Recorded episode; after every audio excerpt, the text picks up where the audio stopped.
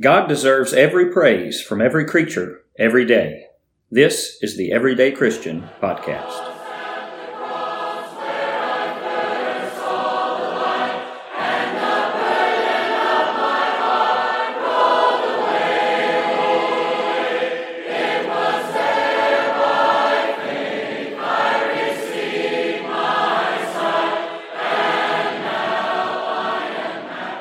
Hello and welcome to Season 2, Episode 8 of the Everyday Christian Podcast. I'm your host, Chase Green, and today we're going to continue our series on how to overcome by talking about how to overcome obstacles.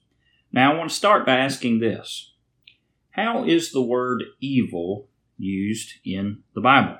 Well, since this is a podcast about obstacles, I'm sure that you're going to see that we're going to get into evil being used as obstacles. Now, one thing I want to say about this is that evil is used more than one way in the Bible. And the reason that I know that is because of Isaiah 45, verse 7.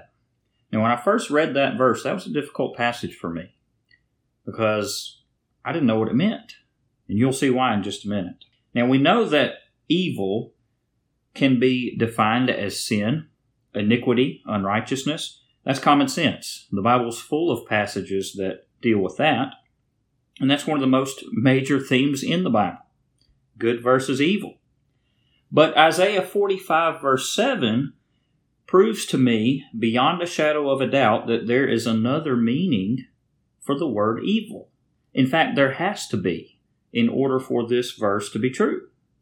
Isaiah 45, verse 7 says, I form the light and create darkness. I make peace and create evil. Now, who is speaking there? Well, read the rest of the verse. I, the Lord, do all these things. Now, you may, like me, the first time you read that, say, What? God created evil? Well, what is he talking about in Isaiah 45, verse 7? God did not create sin. We need to make sure we understand that. We know that the Bible teaches that God created us, and we are the ones who ended up sinning. It was our choice because we have free will. Satan influenced us to sin, Genesis chapter 3. We fell for it, but God is not the one who created it. Romans 12, verse 9 says, Abhor, that is, hate that which is evil, cleave to that which is good. Why? Well, because God hates evil. God is all good. One of the divine characteristics of God is that He is all good. He's omnibenevolent. There is no unrighteousness in Him, Psalm 92, verse 15. Well, when we sin, because God is all good and sin is very bad, we are separated from God. Isaiah 59, verses 1 and 2. Thus, every one of us who has sinned and is accountable to God is in need of reconciliation with God. And hopefully, you have been reconciled with God through our Lord Jesus Christ in obedience to his gospel. If you haven't, or if you're not sure, I'd love to talk to you about that. You can email me, which will be my email will be listed in the show notes at the bottom of the screen when you're listening to this. You can message me through my Facebook page, the Everyday Christian Facebook page, and we'll discuss that because that is very important. You want to make sure that you're reconciled to God through Jesus Christ by obedience to his gospel. Well, God did not create evil in the sense of sin. So, what does this verse mean in Isaiah? I form the light and create darkness. I make peace and create evil. I, the Lord, do all these things. Well, the key is a contrast between the word peace, tranquility, and evil. God is saying, I make peace and create evil. That is to say, he creates consequences, he creates punishment. The New King James says calamity. God's not creating evil in the sense of sin. No, He's creating calamity. He's creating consequences because of sin. People must be punished. That is what He's saying in Isaiah chapter 45. Well, there are consequences because of sin. There is misfortune in the world. Sometimes, because of this sin cursed world that we live in, misfortune falls upon us. It may be because of genetic defects, which leads to disease, or environmental factors such as the weather, a tornado hits and decimates a town, or what have you. But things just happen in our world now that are bad things. Evil, we might say, with this sense of that word. God did not design it that way. God designed this world to be good. Genesis chapter 1, over and over again, as he's looking at his creation, he says, It's good, it's good, it's good, just like God was good. At the end of chapter 1 of Genesis, he said it was very good after he created man. But Genesis chapter 3, that Satan, that serpent comes along and he tempts man. Man sins, and then bad things enter into the world. Consequently, when we look at bad things in the world, when we look at misfortune, when we look at obstacles that we all face daily, whatever those obstacles may be, we don't need to blame God for those, do we? No. We need to blame Satan. We need to blame sin. And thus we even need to blame ourselves, don't we? Well, with that in mind, I want us to talk about overcoming our obstacles, our evil, if you will, that all of us face because of the consequences of, of life and, and of sin. And first, we want to discuss types of obstacles that we might face. The first type of obstacle that I'd like to highlight is trouble. It may be that your friends, your family members are persecuting you. We need to remember Matthew 10:37, which says he that loves father or mother more than me is not worthy of me, and he that loves son or daughter more than me is not worthy of me. Maybe the trouble is at work. Maybe I might lose my job if my boss wants me to do something dishonest and I'm not willing to do that because I'm a Christian. Maybe it's my relationship with my spouse, even my kids, or someone else important in my life. Relationships troubled because I'm a Christian and perhaps they are not. Maybe my trouble is of financial nature. Maybe uh, there are bills that I can't pay. Will I still trust God even in that calamity. Matthew 6, verses 24 through 34 says, No man can serve two masters, for either he will hate the one and love the other, or else he will hold to the one and despise the other. You cannot serve God and mammon, money. Therefore I say to you, take no thought for your life, what you shall eat, or what you shall drink, nor yet for your body what you shall put on. Is not the life more than meat, and the body than raiment? Behold the fowls of the air, for they sow not, neither do they reap, nor gather into barns, yet your heavenly Father feeds them. Are you not much better than they? Which of you, by taking thought, can add one cubit unto his stature? And why take ye thought for raiment? Clothing. Consider the lilies of the field, how they grow. They toil not, neither do they spin. And yet I say to you that even Solomon in all his glory was not arrayed like one of these. Wherefore, if God so clothe the grass of the field, which today is and tomorrow is cast into the oven, shall he not much more clothe you, O you of little faith? Therefore take no thought, saying, What shall we eat, or what shall we drink, or wherewithal shall we be clothed? For after all these things do the Gentiles seek. For your heavenly Father knows that you have need of all these things. But seek first the kingdom of God and his righteousness, and all these things shall be added unto you. Take therefore no thought for the morrow, for the morrow shall take thought for the things of itself. Sufficient unto the day is the evil thereof. What kind of evil is he talking about? He's talking about the evil of just bad things, obstacles happening in our life, whether they be financial, like in that context, or whether they be something else. Jesus says we're not to worry. We're not to let that become a stumbling block to our faith. No, we just keep on keeping on we trust God that He will take care of us. Now, I've had my share of difficulties in, in my life. I've talked about this on the podcast before. And I think of of trouble. I was greatly troubled when all of my educated life, really from I don't know, sixth grade or so until high school and in college, I had wanted to be a doctor.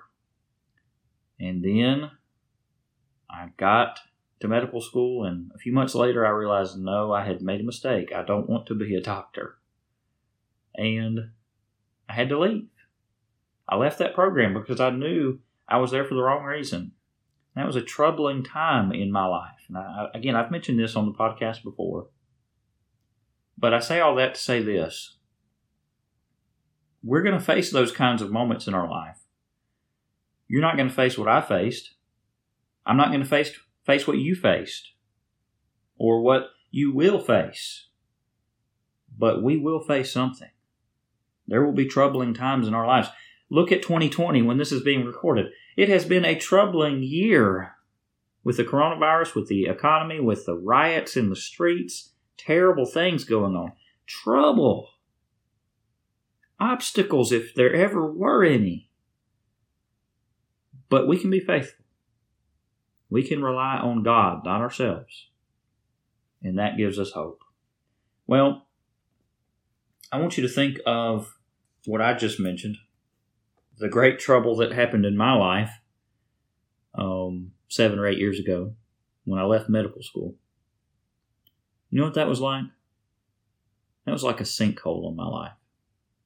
Everything that I had been working on for years trying to make straight A's, which I didn't always do, by the way, working hard, uh, putting in extra hours uh, in ROTC, in community service type projects, in shadowing doctors, doing all this so that I could apply to medical school, then go to medical school. And then I decide, you know what, this isn't for me. And all of that was ripped out from under me at once. That was like a sinkhole. My, my footing uh, just got rapidly taken out from under me. What if I would have left the faith in that very trying time of my life? I shudder to think of it. But I'm so thankful that the church was there for me during that time and everything worked out. Well, I want you to think about this troubled waters. I like to think of troubled waters as other troubles that we've already talked about, but perhaps even a little bit more violent than we've already mentioned. You think about how powerful water is. Water can do a lot of damage. Think about a flash flood. There have been small canyons carved in a matter of a few days because of a flash flood. That's how powerful water is. So, troubled waters, whether it be rapids, whether it be a flash flood, whether it be a major flood, whether it be a storm surge or a tsunami, they can do a lot of damage. And sometimes, very bad things that are happening to us, obstacles, evil, calamity, they pack a punch and they do it really quickly. I'm thinking about what happened with a hurricane back where I'm from in Louisiana. Hurricane Laura, which happened a few weeks ago. And I have a sister who was affected pretty pretty heavily by that, and I know others who were affected by that. That's tough. But again, we can overcome these obstacles. Well, what about an earthquake in your life? Mountains shaking, the, the whole ground around you is just shaking. Does that ever happen? I think these are perhaps the most violent things that can happen in our lives. Maybe a death in the family that just shakes you to the core. Maybe it was unexpected. maybe severe persecution. Maybe your spouse has been unfaithful to you and you just found that out. Maybe your best friend stabbed you in the back. Those are tremendous obstacles, tremendous hurdles that we have to overcome. But we can through Jesus Christ. We as Christians are going to face things like this. And we must understand that as long as we're on God's side, He's on our side. And He's going to help us through. We need to understand that Jesus was a man of sorrows. He was acquainted with grief, Isaiah 53, verse 3. He knows exactly how we feel. We need to read Deuteronomy 31, verse 6, which says, Be strong and of good courage. Fear not, nor be afraid of them. For the Lord thy God, he is it that doth go with thee. He will not fail thee nor forsake thee. Brethren, we serve an amazing God an awesome God, and He will not fail us. No matter what the obstacle is in our lives, God will not let us down. And that gives us hope and that gives us the strength to overcome whatever obstacle we're facing. Hebrews 13, verse 5 says, Let your lifestyle be without covetousness and be content with such things as you have. For he has said, I will never leave thee nor forsake thee. Well, who do we lean on to get us through? We've already answered that, haven't we? We lean on God. For the remainder of the podcast, I want us to very briefly read through Psalm 46. Psalm 46. You might recognize this as some of the things we just discussed. Psalm 46 God is our refuge and strength, a very present help in trouble. Therefore we will not fear. Even though the earth be removed, there's your sinkhole. And though the mountains be carried into the midst of the sea, that's like a mudslide. Though its waters roar and be troubled, there's your flash flood. Though the mountains shake with its swelling, there's your earthquake. Selah. Now, Selah just means pause and reflect on that. No matter how big or how small the trouble that we face, no matter how big or how small the obstacle we face, we can overcome that obstacle, obstacle because God is our refuge and strength. And He's present, He's there, and He's there to help when we're in trouble. There is a river, whose streams shall make glad the city of God, the holy place of the tabernacle of the Most High. Verse 4. Verse 5 God is in the midst of her. She shall not be moved. God shall help her just at the break of dawn. Just in the nick of time, God is there to help. He's reliable and He's helpful.